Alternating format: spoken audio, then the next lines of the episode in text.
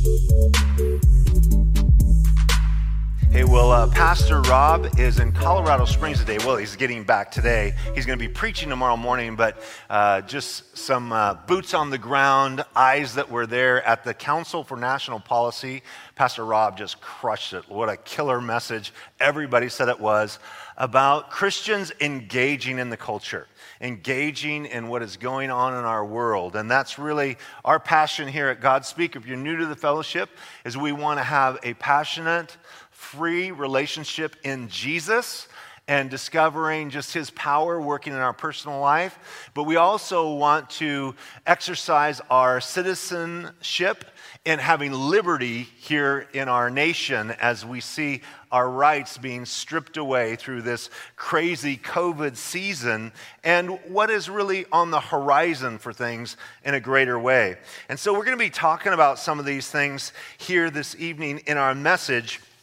Uh, this week, I heard some encouraging reports. I was on a turning point uh, USA trip in South Dakota with Charlie Kirk and some of the crew, and he was just giving everybody a report on the cool things that the Lord is doing because sometimes we hear a lot of bad news, but we want to hear some of that good news. That the student campuses are growing. He's got a whole lineup of universities he's going to. Some of them are pretty turbulent. You know, certain places where Charlie goes, he can be totally canceled or run out of town. They, I don't know if you guys heard about the uh, seven months ago, Charlie was going to go outside of Seattle, um, and he was invited there. And the uh, Black Lives Matter, Antifa, everybody rose up when they heard Charlie Kirk was coming to town. They told the pastor that if he allowed him to come, that they were going to burn down the church and they were going to burn down the neighborhood the church was in. And uh, the pastor had a good relationship with the county sheriff, so he called him and said, Hey, these are the threats. They're going to burn down our church and burn down the neighborhood if we have our special guest speaker come. And the sheriff said, Hey, I believe in what you're doing, but I don't have the manpower to protect you. You're on your own. That's what's happening in Washington. It's, it's unbelievable the things that are going on. This is why it's so crucial for us to engage in our culture during this time we want to look as we are uh, reading through God's Word. We have our uh, servants team here would love to give you a Bible. If you don't have a Bible, you didn't bring one tonight, eh, just raise your hand. They'll get you one. If you don't own one, you can take that home with you. That'll be a gift to you from Godspeak Ministry.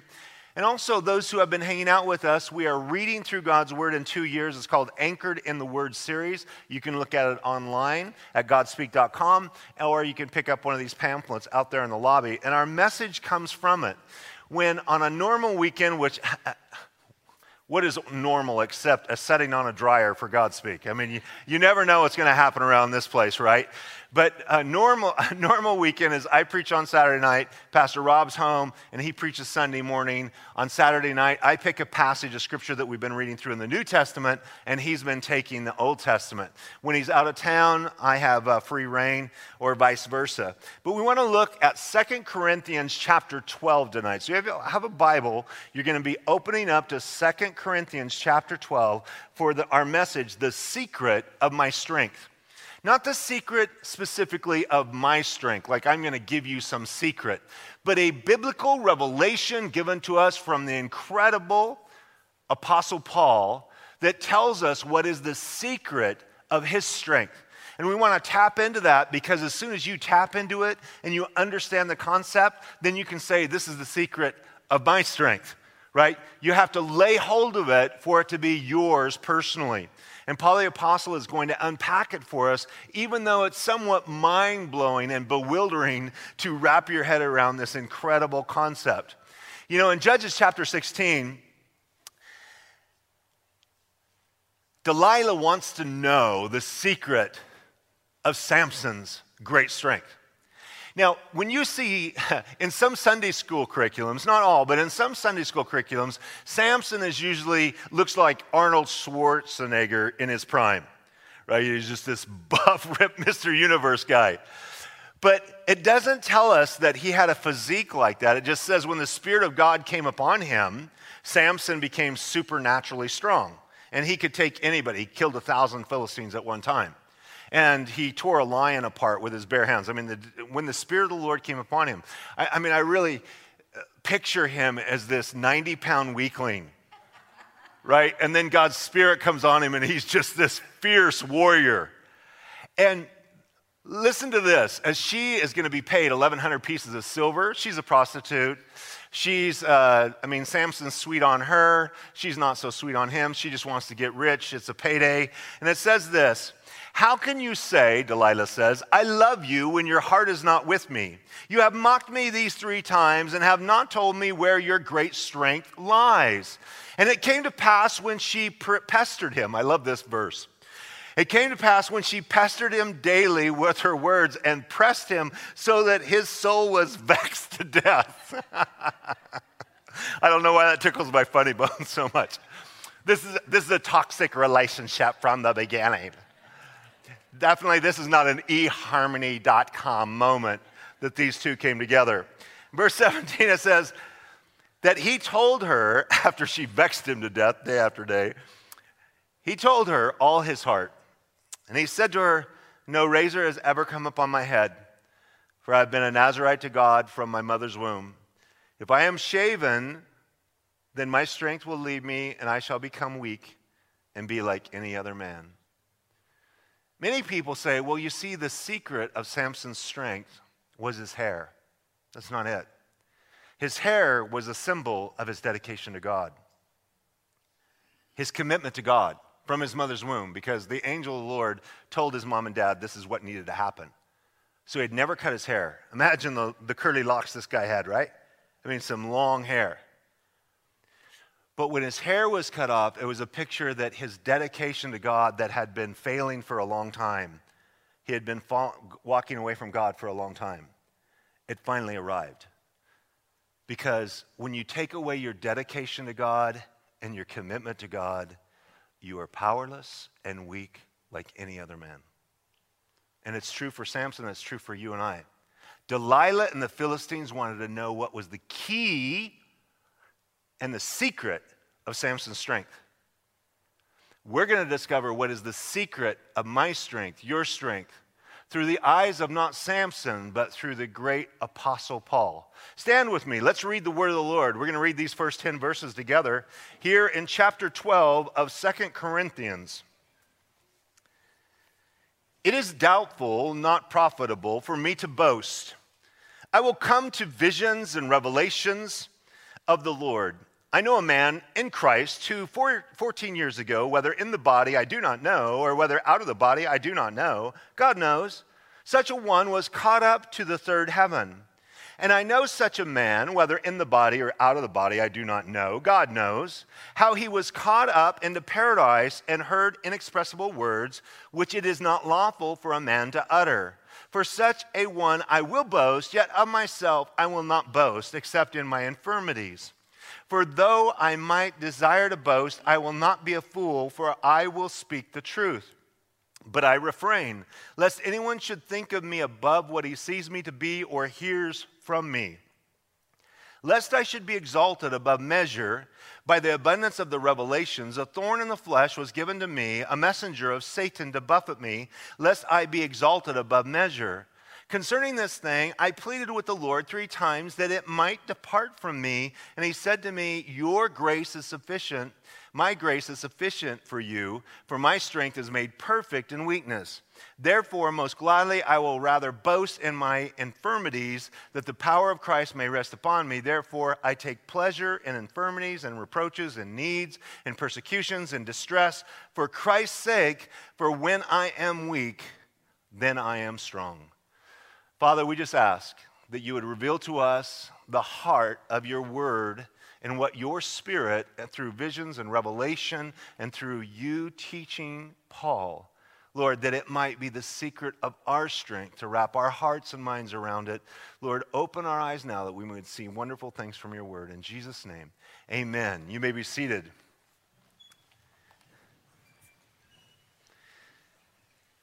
I want to share with you something to think about, something to pray about, and something to boast about from this section of Scripture. The first thing we want to talk about is something to think about because Paul the Apostle now does this unusual bit of teaching in the third person. He's going to say, I know a man 14 years ago, whether in the spirit or in the body, out of the body, I don't know. He's talking about himself as he goes through this whole narrative. It's almost like he steps outside of himself to observe the situation and he wants to communicate it to people. And he, he says, I, I don't want to boast about this because, you know, visions and revelations, and especially in spiritual circles, if you have a vision or a revelation, people can think you're pretty hot stuff. And Paul the Apostle in the previous chapter had really only boasted in all of his suffering for the Lord. And we'll touch on just a verse of that. But here, as he's now going to unfold this to us, he tells us that these visions and these revelations, that he knows this guy 14 years ago. Now, just think back 14 years ago in your life. And for Paul the Apostle, these 14 years are like dog years. You know, every year is worth seven because he's been traveling the world, getting the tar beat out of him, run out of town. Paul had this process travel to a town, preach in the synagogue, have a revival, get kicked out, get beat up, run to the next town. That was his cycle for 14 years. That was what he was doing. He was on the run. You know, there's going to be a revival in town and there's going to be a riot. First the revival, then the riot. You know, Paul's in town, right? And he says, in the midst of this, though, 14 years ago, he says, whether out of the body, I do not know, or whether in the body. He's saying, I don't know if this was an outer body experience, like somehow my spirit went to heaven, or if it was in the physical, I don't know. You see, throughout Scripture, we see different prophets. Uh, specifically, Ezekiel and John uh, the Apostle had the most revelation of heaven. And they wrote extensively about it, actually, John specifically. And even Ezekiel wrote about heaven and the throne of God and various things. But when it comes to Paul the Apostle, he does something mysterious to us. He says he was taken up to the third heaven. Now, your LDS neighbors, anybody got any Mormon neighbors? This is where they get their doctrine for the third heaven. They say there's three heavens. And uh, depending on who you are, you're going to go to the first, the second, or the third heaven. If you're sealed in the temple and you go through all of their rites, you go to the third heaven. Well, a person like me that's never been Mormon, I would be on the first level, and I would have my chance to hear the gospel from Joseph Smith. He would tell me the gospel according to the Mormon gospel when I die and go to heaven because I've never been converted. Now, there's a reason, now this is offensive to many, but Mormonism is a non Christian cult that has been mainstreamed in the best way that they possibly can, setting aside their most uh, horrendous doctrines and trying to gloss over those. If anybody wants to do some research, you could check it out. But they take this doctrine from this passage of Scripture. But to the Jewish mind, it's no such thing. There's not three heavens, as, at least spiritually speaking. To the Jewish mind, there's the heaven where you see the birds flying, right? Just here close to planet Earth. And then there's the heavens that where the celestial heavens, we see the stars and the sun and the moon that are outside of this stratosphere. But the third heaven is the very presence of God. So there's Earth's atmosphere, there's outside of Earth's atmosphere, and then there's heaven itself. It is that heaven, the very presence of God, that Paul the Apostle is telling us that he went there. And when he was caught up there in verse 4, it tells us he was caught up into paradise and heard inexpressible words, which it is not lawful for a man to utter. Of such a one I will boast, yet of myself I will not boast. So he takes us down this road. He's had visions, he's had revelations. He knows a guy in the body, out of the body, don't know. 14 years ago, it happened. And he went to heaven and nothing. What? He said, I, I heard inexpressible things that are not lawful to talk about. Dude, like you lead us up to the doorstep of this really cool, epic moment. Like, talk about a cliffhanger. When I see Paul, the very first thing I'm going to do is ask about this passage of scripture right here when I get to heaven. And I'm like, what were you thinking? Right? How could you bring all of God's people up to that moment? We're just anticipating these really cool treasures you're going to tell us about. And he goes, Nah, not lawful, can't do it. but what he's saying is his very experience that he got to go to heaven, to the third heaven, was a glorious opportunity, and he was impacted by it.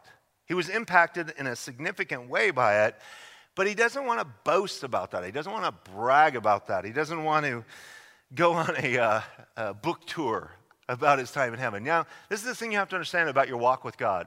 There are things that God is going to reveal to you, give you insight. And there are going to be those things that are for your own heart, your own soul. But it's just for you, it's not for anybody else. As a matter of fact, as you go try to share it with other people, you just feel like the Lord limiting, hey, that was for you. Don't, don't be talking, that's between you and me. And then there are those things that God gives you that is for everybody. Paul the Apostle writes half of the New Testament. That's for all of us. Here, this was specifically, this visit 14 years ago, whether in the body, out of the body, don't know. Paul the Apostle went and God ministered to him. Now, if there's anything that will keep fuel in the tank, no matter how tough things get, it's, it's a visit to heaven, isn't it? Right? Every time, I'm doubting God. Well, I really can't doubt God because I actually went to heaven. I strolled around, I checked it out, heard some things.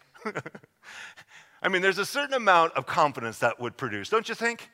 I've never been taken up to heaven and had that experience, but I think it would produce some incredible confidence.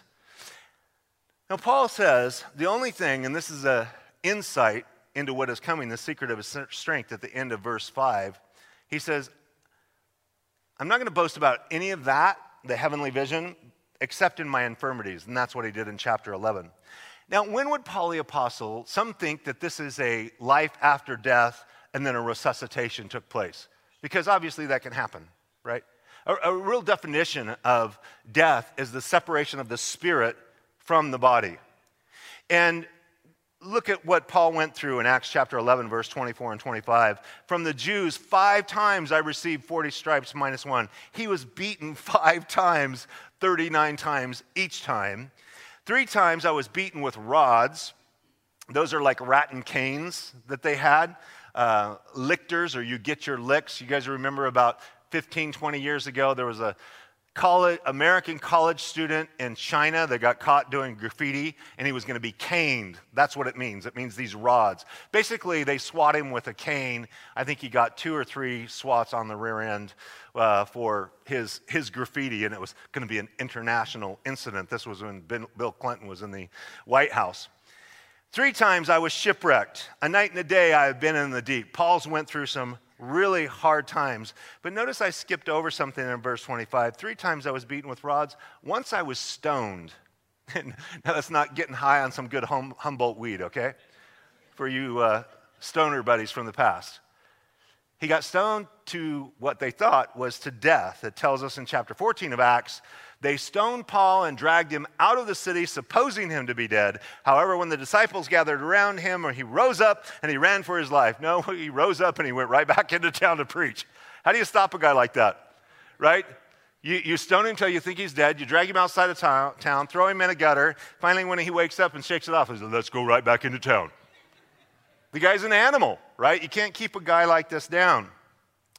But those things are mind blowing to me, something to think about. Wow, Paul's experience and how that must have been fuel for his soul, no matter what he went through. He had an absolute 100% confidence in his faith because he actually had revelation of the very presence of God. Mind blowing. I was thinking about this with all the people over the last 30 years that I've heard about people that have died, went to heaven, and they wrote a book or there's a movie about it. I'm not saying those things aren't so because, I mean, I'm just like, that's their experience, and, and that may be true. Th- this book here, My Time in Heaven, a true story of dying and coming back to life. I, I like to read these little captions about them because I'm talking about Paul. He's like, it's not lawful. I can't even talk about it.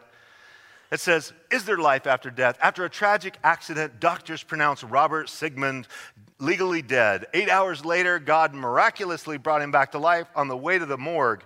During those hours, God allowed him to experience the glorious beauties, heavenly sounds, sweet aromas, and boundless joys of heaven that await every believer. God then returned him back to earth with a mission to tell the world what he saw.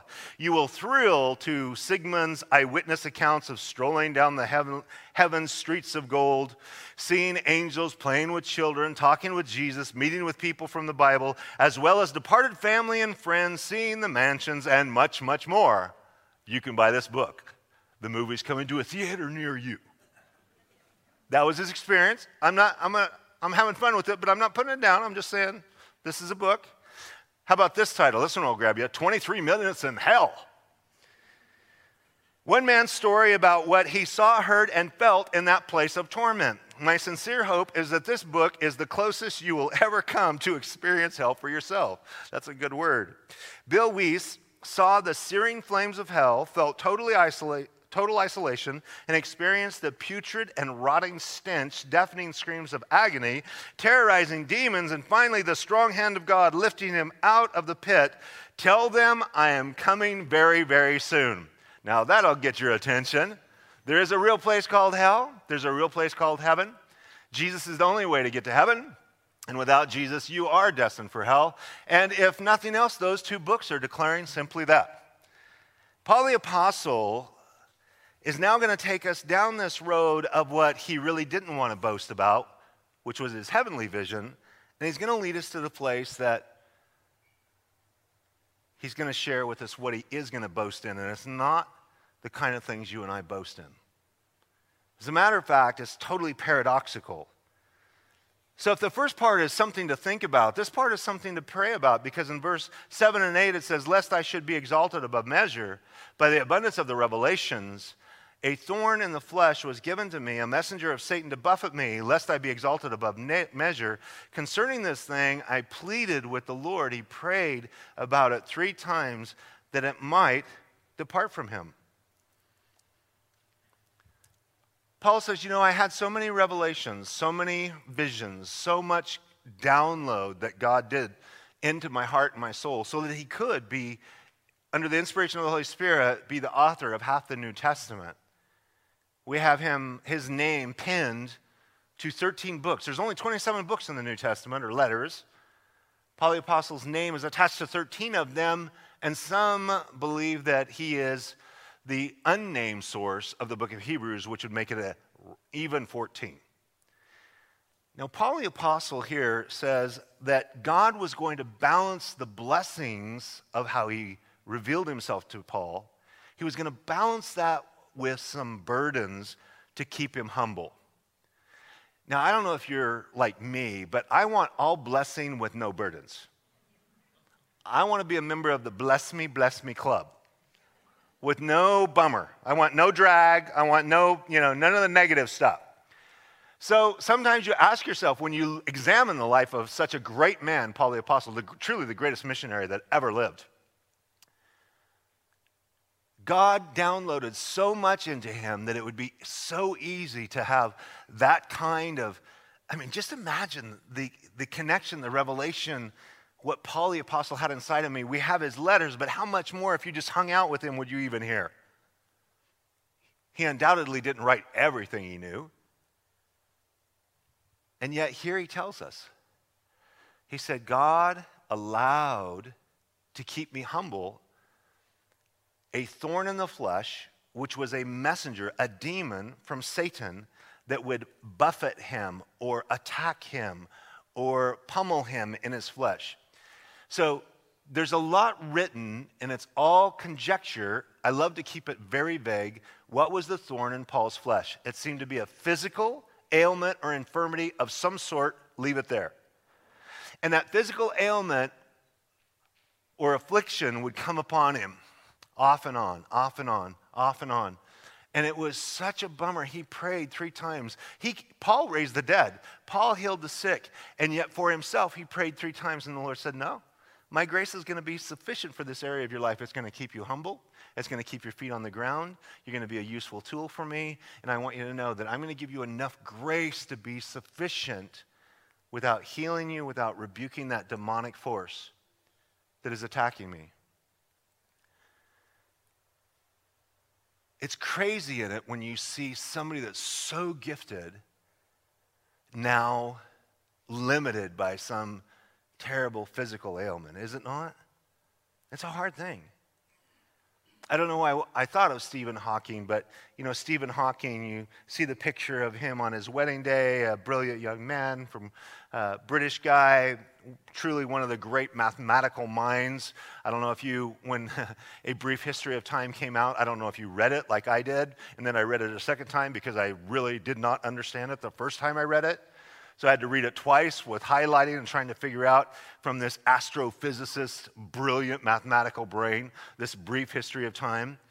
But because he has ALS and his body just slowly diminished into his wheelchair, now talking through this, also known as Lou Gehrig's disease, which I've known people that have passed away. It's a terrible, hard, hard thing. And yet, such incredible mathematical brilliance, truly one of the, the brightest mathematical minds in the last 50 years. And yet, limited by such an incredibly difficult physical affliction and ailment. And I'm not saying that this has nothing to do with God, this has nothing to do with anything. I'm just simply saying here's great brilliance and great blessing on one hand, but really limited by a really hard thing physically. And Paul the Apostle, we're not sure what his was, except that it was really awful for him. We have some hints and shades and, and shadows, if you will, that seem to point to some kind of eye ailment or some kind of eye affliction or some issue that he has. But the Lord balances that. In your life, in a much more less dramatic way, God is blessing your life. God is bringing favor to your life. God loves you. God's giving you uh, provision and protection, and He's watching out for you, and He's, he's dropping handfuls on purpose in your life, like Boaz did to um, Ruth, and, and, and you're just enjoying it, and you're just like, oh, God's so good, and, and I was blessed with this way, and, and this happened, and the Lord opened this door, and you're so blessed. But then, but then, then the normal things in life just kind of throw some mud on the thing, thing right? This conflict with this coworker, this issue's going on with the family. How many times have you said, My life would be perfect if it wasn't for? You fill in the blank. and please don't nudge your spouse that's sitting next to you. right? It's who it's the issue that what is this thing that somehow keeps you connected to terra firma? What is this thing that otherwise you would just float into the sky in ecstasy and everybody in the world would be envious of the blessings in your life, but somehow you have problems like everybody else. And those problems, like everybody else, keep you humble and trusting and committed to the Lord. Now, Satan's attack was allowed by God to afflict Paul, but to keep him humble. He prayed three times that this would be removed, that, that there would be a healing. This affliction in his flesh, flesh would be healed. And God said no. God said the answer, and now he has something to boast about. So we had something to think about with this mysterious heavenly vision where we get no description whatsoever. And, and now we have something to pray about, a real hardship in Paul's life that balanced out that great revelation and vision that he had. And now we have something to boast about, which is nothing like you would think it would be in verse 9 and 10. He said to me, My grace is sufficient for you, for my strength is made perfect in weakness. Therefore, most gladly, I will rather boast in my infirmities, that the power of Christ may rest upon me. Therefore, I take pleasure in infirmities and reproaches, in needs and persecutions, in distresses for Christ's sake, for when I am weak, then I am strong. Jesus' words to Paul the Apostle after he prayed three times for to be delivered from this thorn in the flesh, his physical affliction, his word was, My grace is sufficient for you. How many times have you prayed about something to be healed? You've got some health issue. Now, this, this is a real mystery, isn't it? Why does God heal sometimes and he doesn't other times? Has that ever baffled you? And there are those who say, you know, it's never God's will not to heal. If somebody's not healed, there's sin in their life, or the person that's praying doesn't have enough faith. Kind of the word of faith. I, I totally disagree with that biblically. I totally disagree with that. On one Sunday morning, we had two women come forward at church. We did what the Bible says. We anointed them with oil. The elders laid hands on them. We prayed for healing. The one woman was the wife of our bass player in our worship team. They had two beautiful little kids a little two year old blonde haired girl and a little four year old. They were just the cutest little girls. And she had ovarian cancer. And we prayed for her. And in my mind, I thought, you know, hey, this is, this, you just, you add things up humanly, which is not, I mean, that's not the way it works. But I mean, here's this great family. They love the Lord. They're serving the Lord. Look at their beautiful kids. Surely the Lord's going to heal. uh, on the basis of that, you know, in my kind of mind. And the other person came up, and her name was Vicky. And Vicky had a golf ball sized tumor in the center of her brain that was inoperable, and she was terminal. She was going to be dead. We laid hands on her, and we anointed her with oil, and we prayed for her. And in my mind, why do we do this? We limit God by our humanness. In my humanness, I thought this ovarian cancer is easy to heal, the brain tumor is hard to heal. Like in your mind, you just think these things. I know you don't because you're perfect people of faith, but I think these things, right? Inquiring minds want to know. I'm a very curious person in my head. I'm always like, you know, spinning through things in my, my thoughts. We laid hands on him. The Lord supernaturally healed Vicky. She had a doctor appointment the next week, went in for a scan, a brain scan, and that golf ball sized tumor shrank to the size of a pea. The doctors, they didn't know what to do. They, I mean, they were blown away. They stopped all of her treatments. She was supernaturally healed. Years go by, I, I leave town, I'm gone there. You know, a decade later, we're coming into that town, and uh, we needed a prescription, so we do uh, we drive through do a drive-through prescription at a drugstore. And who serves us? But Vicky. It's a decade later. She looks amazing. She's the Lord just just healed her. I mean, all those years later. It wasn't like, oh, it went into remission and, you know, six months. No, the Lord healed her. The other mom of the little two year old and the little four year old girls, the wife of the bass player, she was with the Lord in heaven in three months. She was gone. Why does God heal sometimes and He doesn't others? We prayed in faith in the same way both times. There was no sin or obvious sin that we knew anything about. You see, when healing comes, God exercises the right to be sovereign over healing. We always come in faith, praying in faith that God heals. And I have watched God heal and do miraculous supernatural things. I believe in the power of God to heal. But does God always heal? I tell people God always heals. Even if it's time to go home for somebody that's 32 years old, they get to go to heaven. Isn't that the most awesome healing? That's where we all want to go. I want to go to heaven and leave all my bills behind for someone else to pay. That's what I want to do. And I'm going to do it one day. It's going to happen. Right? So, heaven is the goal for every child of God. Here, the Lord tells him, I'm not going to heal you. I'm not going to remove this thorn in your flesh. I'm going to leave this condition, this situation, this affliction, this periodic visiting of the buffeting you're going through, but I'm going to give you grace that will be sufficient for you because then Jesus tells him something supernatural, which is the secret of his strength. And he says, My strength is made perfect in weakness. Now, wrap your heart around that because we think we got to pull ourselves up by our own bootstraps and be strong so God can use us. The opposite is true. You recognize you are weak and helpless. Apart from Him, you can do nothing. And then He fills you with power. You see, my, my condition is I know that I'm weak. I know that I can accomplish nothing great for God. But God is big and powerful. And I face problems all the time.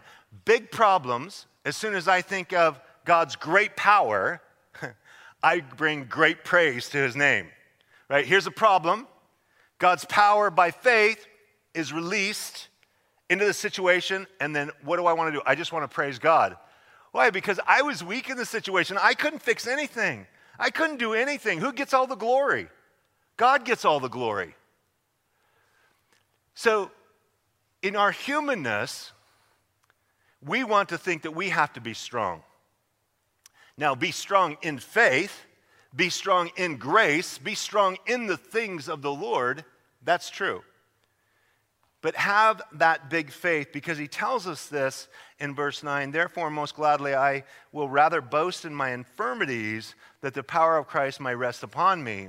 In my infirmities, my afflictions, my weakness, my, my sickness. Maybe you're sick. Maybe you have a condition. It, it can be a place that you can glory in it so that it says, so the power of Christ might rest upon you. Literally, it means that Jesus Christ is going to pitch a tent of power over your weak, helpless life. So I would rather confess and acknowledge that I am weak and have Jesus pitch his tent of power over my life so that I can move through life in his tent of power, giving him glory for the cool things that he's doing. And so I glory in that. I, I boast in that, that, hey, we're, we're unable. But once you acknowledge your weakness, you acknowledge the infirmities, you rejoice in whatever the challenge is, you don't stop there. Then you say, But God, you are bigger than that. By faith, we come to you, Lord. You're bigger than this. And so then by faith, it releases his power. Years ago, we were on a, a, trip to Mexico. We were in this old 1965 bus. It looked like it came from Mexico. It was multicolored. We ran out of gas. We, I mean, going to Mexico in the heat of Arizona because the gas gauge didn't work right. We had a whole bus load of high school kids that we were going to minister in Mexico. We went down uh, past Mexicali. We get down, we're ministering there, and we had been ministering all week in the mud and the rain and the dust, and just, you know, kids are dropping from with Montezuma's revenge. It's, it's terrible. And, and one day we had to have another service that night, and we were all just fried. We were on the bus and we were getting ready. We had to get out and go into the village and do these services. And there wasn't a person, I mean, all of our heads are hanging down and our hands are down. And I just told the whole bus, I said, hey, you guys, anybody got any strength? Anybody got any power? There was no. Anybody want to even get out of that bus? You want to go out the door? No. Not one person wanted to get out of the bus. Not one. And I said, this is a perfect, this is a perfect opportunity for God to pour his power out because we are all weak. And so let's just pray right now. Let's tell the Lord how weak we are and helpless we are to be fruitful or accomplish anything tonight and let's, by faith, trust that God and His power can pour out His power into weak vessels and do a miracle. And that's what we did. And we prayed. And even when we left the bus, even when we received it by faith, we didn't feel his power. But as soon as we got to the place and we started with the, the, the whole program, we sensed this light, like the supernatural presence of God. People began to get saved. It was like, it was supernatural. And when we got on the bus that night, all the way back to the camp where we were staying, all the kids did was praise God for the cool thing that He did. Because they knew they were weak and they were helpless. And by faith, they put their trust in a powerful God, and God moved through their weakness as they released His power by faith and did a supernatural thing. And that's it. When you realize you have a huge problem in front of you, you confess that. You acknowledge that. You don't do it, you know, eh, to mention the problem, those who say that, that that's a negative confession. it's not a negative confession to say, this is a real problem. but God, you're bigger than that. Do you realize that this is what happens to our faith? By the, the sun is a ginormous, right? The, I mean, it's huge. But do you know that you can, you can cover the sun just by something as small as your fist if you hold up your hand? What happens is you focus on problems as your problems grow, and God in your heart diminishes in size. But when you focus on God, God is bigger and your problems shrink. And so faith is released. You confess what's going on, and he says he will pitch his tent of power over your life. So Paul said, I would rather boast in my weakness. I would rather boast in my infirmities, all of the lack, all of the limitations of who I am, and then confess them to the Lord and then ask His power to be poured out so that I can move forward in a supernatural way. So Paul says, he puts it into application in verse 10. Therefore, I take pleasure. Now I'm growing, but I haven't, I'm not to the place that I go, oh, goody. I take pleasure in infirmities, being sick. Maybe you're struggling with sickness in reproaches, people criticizing me. In needs, you have needs here tonight. What are those needs that you have? Financial needs, physical needs, relational needs. In persecution, people are giving you a hard time because of your faith in Christ.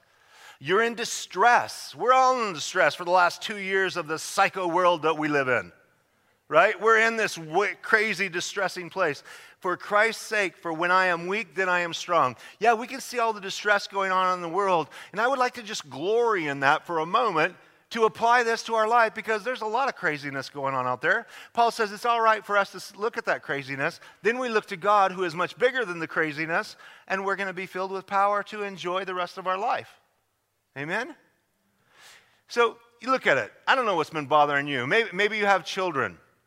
Our children, isn't this, this is a problem right now with school and what's going on in the school system. I was on a live stream yesterday with Nicole Pearson, an attorney, and she almost had to cancel our uh, podcast because parents were in this big conflict with the administration in Santa Monica over the school at the sidewalk on the, on the front of the school because they weren't going to let their kids come in. They were a danger to the school because of this and that, and she had to get involved with it with legal means, and this stuff is going on. What about our kids? What about our jobs? If you don't have the vaccine, are you going to be losing your job? I was talking a couple of weeks ago from, with a sister in the Lord in our fellowship, and she's went through all the process. She's a nurse, she's an RN, and she's, I mean, she's been working in this field, but now the medical, she doesn't want to get this vaccine. She's like, honestly, I'm willing to segue and do something else in my career. And there's so much invested in the schooling in your career, right? And then yet she's willing to do something else. We had this conversation and no doubt she's praying about it. And a few days later, somebody texted me, Hey, I have this job opportunity in, another uh, private sector, and I'm looking for X, Y, and Z. And so I, I sent it to her, and uh, they did an interview, and she's taking that job. She's segueing, just, you know, you look at, amen. You look at, here, here's this problem, and we, you know, you don't know what the Lord's going to do, but she's willing to do whatever God wants to do, and then God just opens the door, and He just makes it happen. You see, this is just like real life that all of us are going through. Our inflation that's coming, Kroger's grocers say that uh, more uh, fast, faster food inflation coming in next several months. The skyrocketing prices at the grocery store are predictably based almost entirely on Joe Biden's pro Wall Street and multinational corporation policies, Main Street is getting hammered and the working class is suffering as a direct result. We're concerned about our kids. We're concerned about our jobs. We're concerned about groceries, putting food on the table with inflation. We're concerned about our liberty when it comes to the vaccine pass to be able to go into a restaurant or uh, a concert or a football game that your kid's playing in. Up in San Francisco, they're implementing this. Down in LA, they're wanting to implement this. We're concerned about this liberty being stripped away from us. The looming elephant in the room is the air travel COVID pass that they're uh, starting to talk about. It's an interesting thing, isn't it? About three or four months before they actually pull the trigger on something, they say they're not going to do it three or four months earlier right? Fauci says something about it, and Fauci recently just said, Yes, I think the mandated vaccine pass for air travelers. So when they say that, then usually trailing behind about three or four months, boom, they pull the trigger on it. Our uh, racial harmony is at stake with this whole social justice, critical race theory. This is a little video that just happened this week at the University of Virginia. They designed this cultural center, and this black girl, you got to see this clip it's a cultural center. That means, you know, multicultural, right? No, it, it means every culture, but what culture? White. There you go. Check this out. Public service announcement. Excuse me. If y'all didn't know, this is the MSC, and frankly, there's just too many white people in here. This is a space for people of color. So just be really cognizant of the space that you're taking up because it does make some of us POCs uncomfortable when we see too many white people in here. It's only been open for four days, and frankly, there's the whole university for a lot of y'all to be at, and there's very few spaces for us. So keep that in mind. Thank you.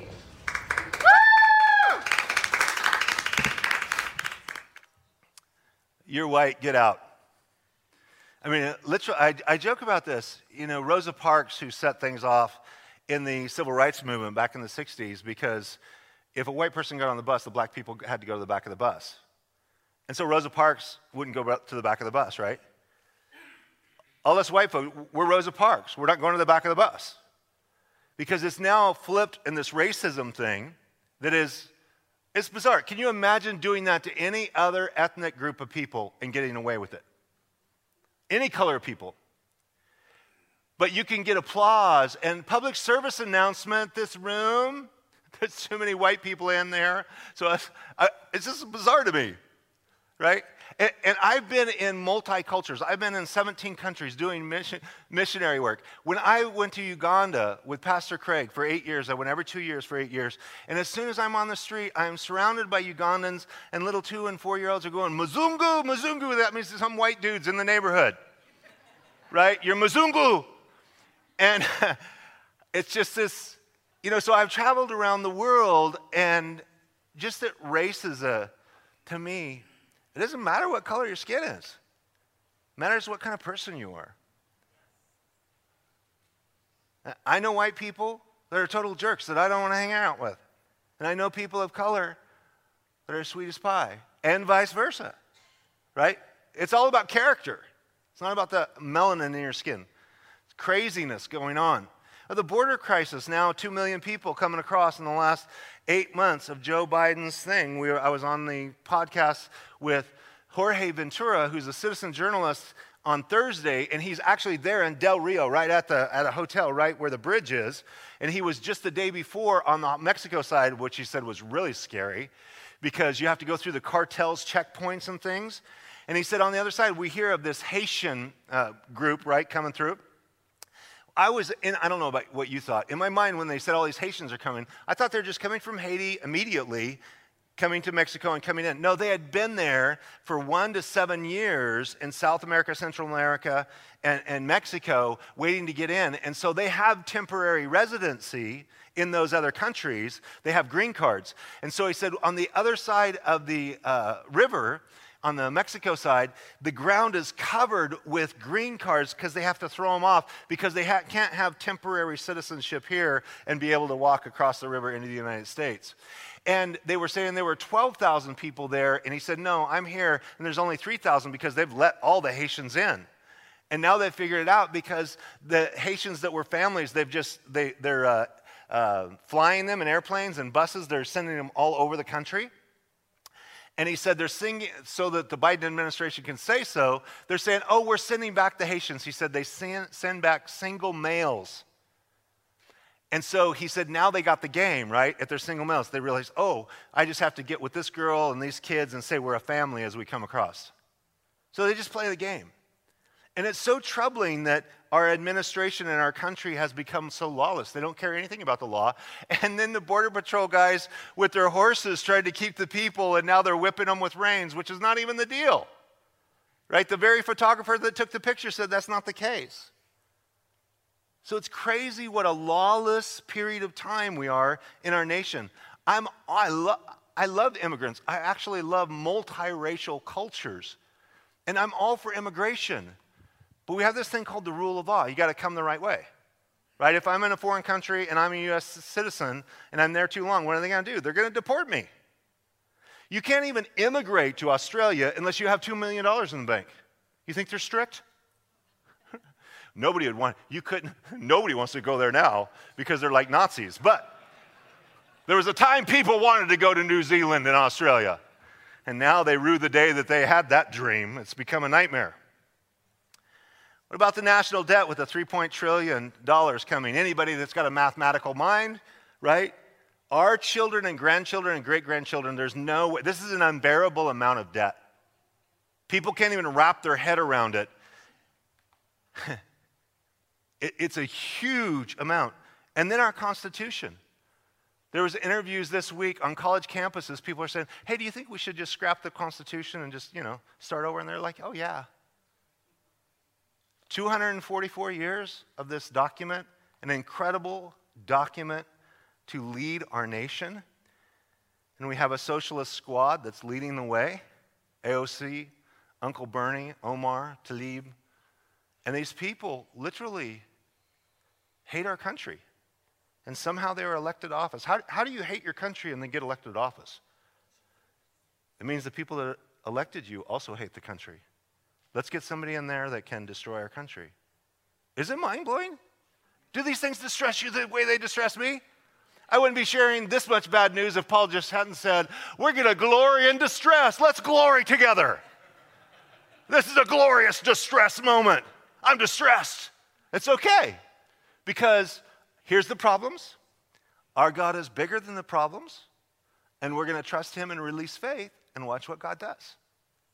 Right? We're not going to give up. We're not rolling over. We're not hiding in a corner, and we're not overwhelmed. It tells us in Psalm 118, verse 5 and 6 I called on the Lord in distress. The Lord answered me and set me in a broad place. I had some room to breathe. The Lord is on my side. I will not fear. What can man do to me? We need this kind of encouragement to call on the Lord in our distress and fill, be filled with faith in his greatness. In a terrible situation in Second Chronicles 14, King Asa Zerah, the commander of the Ethiopians, came out against them with an army of a million men and 300 chariots. They were, out, they were outgunned, outnumbered, they were, they were toast before it even began. But what's the secret? The secret is to say that you're weak bring God into it by faith. He's strong and watch God move, right? That's what Asa does. He, he operates in this specific principle that is the secret of my strength, the secret of your strength. And it says, Asa cried out to the Lord his God and said, Lord, it is nothing for you to help, whether with many or with those who have no power. Who's the people with no power? Him. Help us, O Lord our God, for we rest on you. We totally trust you, God. And in your name we go out against this multitude. O Lord, you are our God. Do not let man prevail against you. He doesn't say, don't let them kick our tails. He says, God, we're going out trusting you, so don't let man prevail against you. That's how you keep the Lord in between you and massive problems, right? Lord, you're big. Don't let them kick your tail. You're the God of the universe. That's going to be bad for your reputation. And we're in the same place, you guys. We are in the same place. We are outgunned. We are outmanned. They are in the places of power. They are all around us. We are surrounded by this nefarious, evil move that is demonic in tyranny and socialism, headed towards communism, and it is a groundswell against liberty loving, wonderful Americans. But people of faith can acknowledge the distress of it, invite God's power into the middle of it, and watch God work and have peace in the midst. Amen.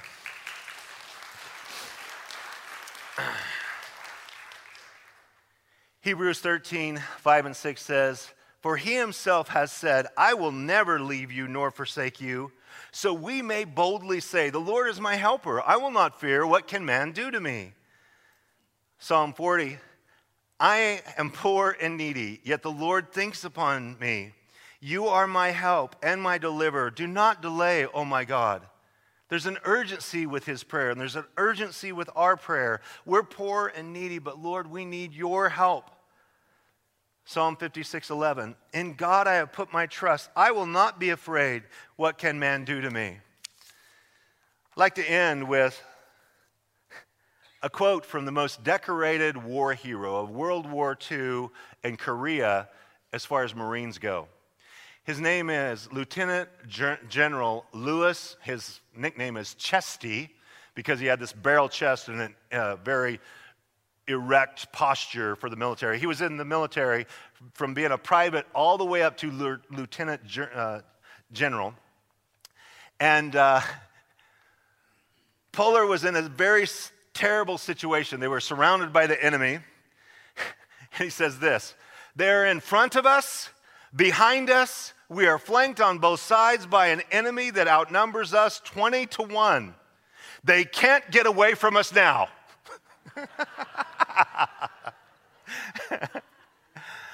he goes on to say, Great, now we can shoot at them from every direction. It doesn't matter where you shoot, there's an enemy. We're surrounded on every side. Great, they're not going to be able to get away from us now.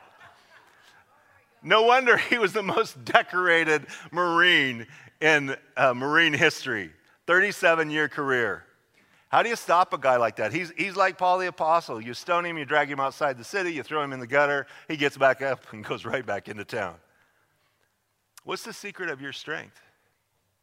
Is it your intellect? Is it your bank account? Is it your professional career? Is it the amount of your possessions? Don't you realize that they can just wipe all that out in a moment? You can have this great intellect, but now it means nothing because if you say the wrong thing, you're censored, you're shut up anyway. Right? They can silence you.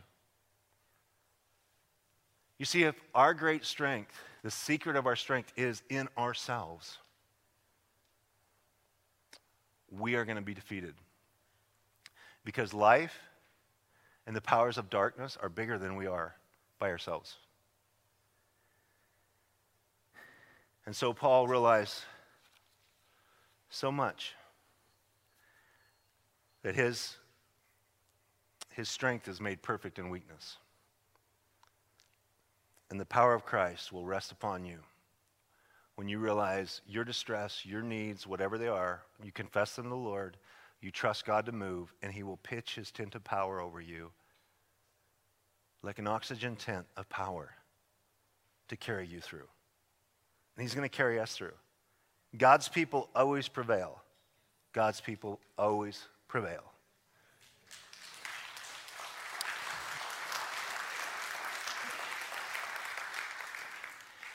Hey guys, we got them right where we want them. They're surrounding us on every side. There's, there's no way they can get away from us now with God's help and strength. We came in here all cowardly and shirking around. I hope nobody finds my, me at Godspeak. you know, I, uh, there's a guy I got to be careful, but I was down in Camarillo and I was in Home Depot, and my wife was looking for some lawn chairs. And we were in Home Depot, and somebody that I had never met came uh, rushing up to me. Hey, hey, no, Pastor Rick, Pastor Rick. And he came up to me, and they went to shake my hand. They looked both ways.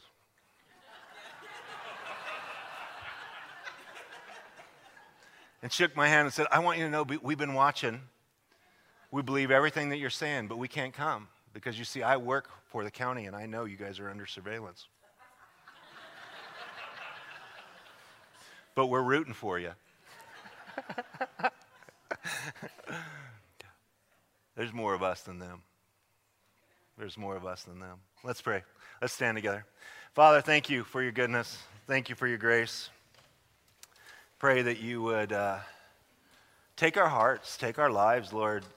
We are, we are distressed. We are outmanned and outgunned. And they have the power in every single situation. They have the, the uh, authority in all of these places of um, leadership. And and Lord, we have just been loving you and loving our family and working hard at work, and we didn't know that we needed to be uh, diligently watching uh, what's going on in schools and what's going on in the city council and what's going on every, every, at every turn because they've, they've been taking over the world for evil, Lord, to rob people of freedom, to control to destroy, to dismantle something so good and beautiful that we've enjoyed it. And people have fought for years to, by whatever means they can, to travel the world, to somehow cross our borders and become citizens of this great nation. And yet, Lord, when we are pinned against the wall in this tyranny, where, where do we flee, Lord? This America is a city on a hill of liberty and freedom. So, Lord, we pour out our, our distress, Lord. We pour out our needs. We pour out our hopelessness, and we say, Lord, only you have the power. Only you have the ability. Only you can move, Lord, the mountains in front of us.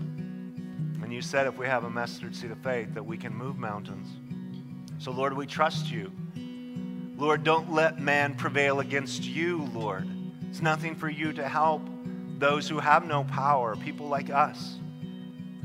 Lord, and we want to praise you before you do it and after you do it and give you the glory because we realize that you alone can orchestrate things in such a way to bring about victory. So, Lord, help us in our county, help us in our city, help us in our state, help us in our nation. We cry out to you and ask that you would forgive us of our sins, Lord, that you would wash us and cleanse us and raise up an army of people that love you and love liberty and love our nation. Lord, we ask for your help. And we thank you that you're faithful to help. But Lord, we're it's urgent.